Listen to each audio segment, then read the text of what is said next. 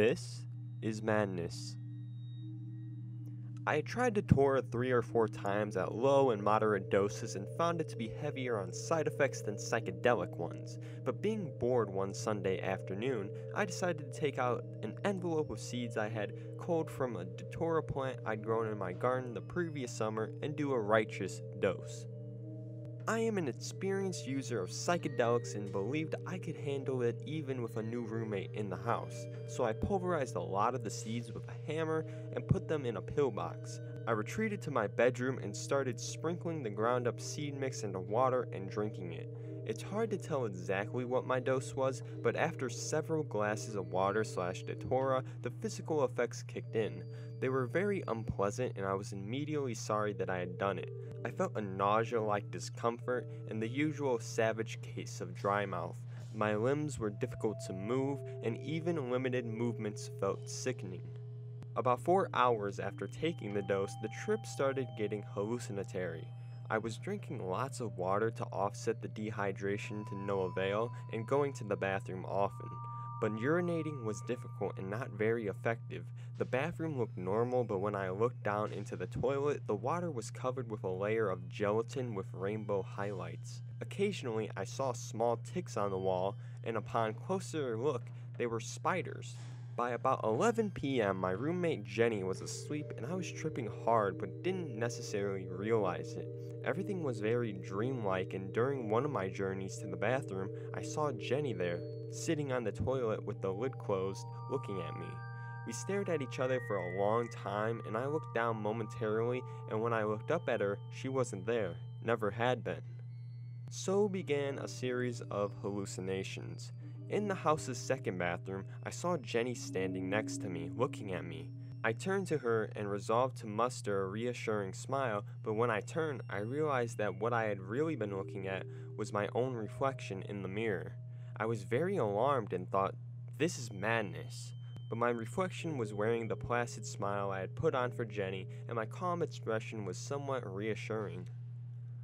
From that point on, I was very messed up and was moving around, bumping into things, hallucinating, and tormented by mental confusion. I had minimal short term memory, and at one point noticed that I had left the bathroom sink faucet running full tilt for an unknown length of time, colors and sounds were amplified. There were times when there were lots of people in the room having a party. When I tried to talk, they'd stop and listen, realize I was incomprehensible, and then ignore me and continue their conversations. At some point, I saw one of the tick slash spider hybrid creatures on the bathroom wall and put my finger on it to confirm it really wasn't there. When I lifted my finger, I saw a nail hole underneath and I pressed my finger on it and felt the paint and plaster cracking to confirm that it really was a nail hole. I laughed at mistaking a nail hole for a spider slash tick and left. The next day, I realized the wall was perfectly smooth with no holes whatsoever. After a troubled night, I awoke thinking the trip was over and saw that things weren't quite right. My battery charger was unplugged and lying on the other side of the bedroom. A rented DVD was by the bed with a pair of scissors from the kitchen drawer, my toothbrush and toothpaste and socks neatly arranged on it. I walked into the kitchen and the answering machine was unplugged. I had no memory of doing any of these things. I went to make coffee and the coffee pot had vanished. All my toiletries were gone. Later, I found my razor in the washing machine. A $300 paycheck had been taken from my clipboard and was in the recycling bin. A tube of my roommate's toothpaste was in the kitchen cupboard, and so on. I thought the trip was over and was glad, but after rigging up some coffee, I noticed the paint was moving on the patio window seal. This marked a second phase. The physical effects had lessened, and I was capable of talking. I started smoking marijuana and spent the entire day lying on the couch, smoking pot, drinking coffee, looking out at my backyard garden, and listening to CDs on my headphones. I was having lots of entertaining hallucinations. It was a sunny, windy day, and the plants were blowing around, and they looked like witches, trolls, and hobbits. There was a community of strange and absurd characters in one of the rhododendron trees. The music sounded great.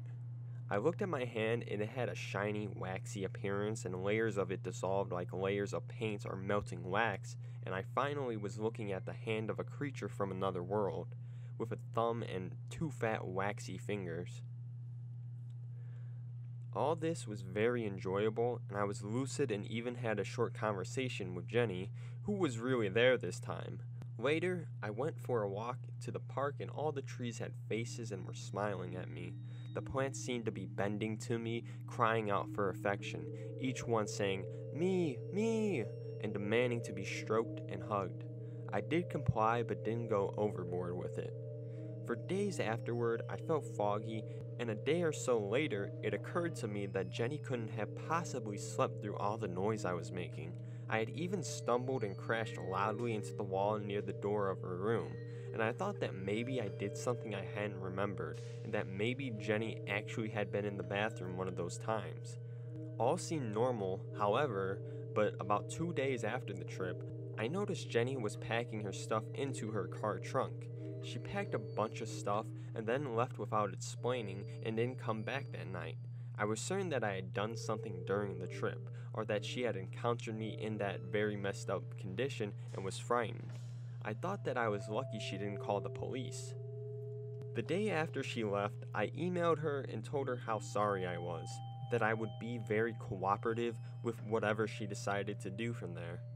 She responded and basically said that everything was cool and she didn't know what I was talking about. She said she was only visiting a friend and didn't tell me because she was in a hurry and would be back the next day.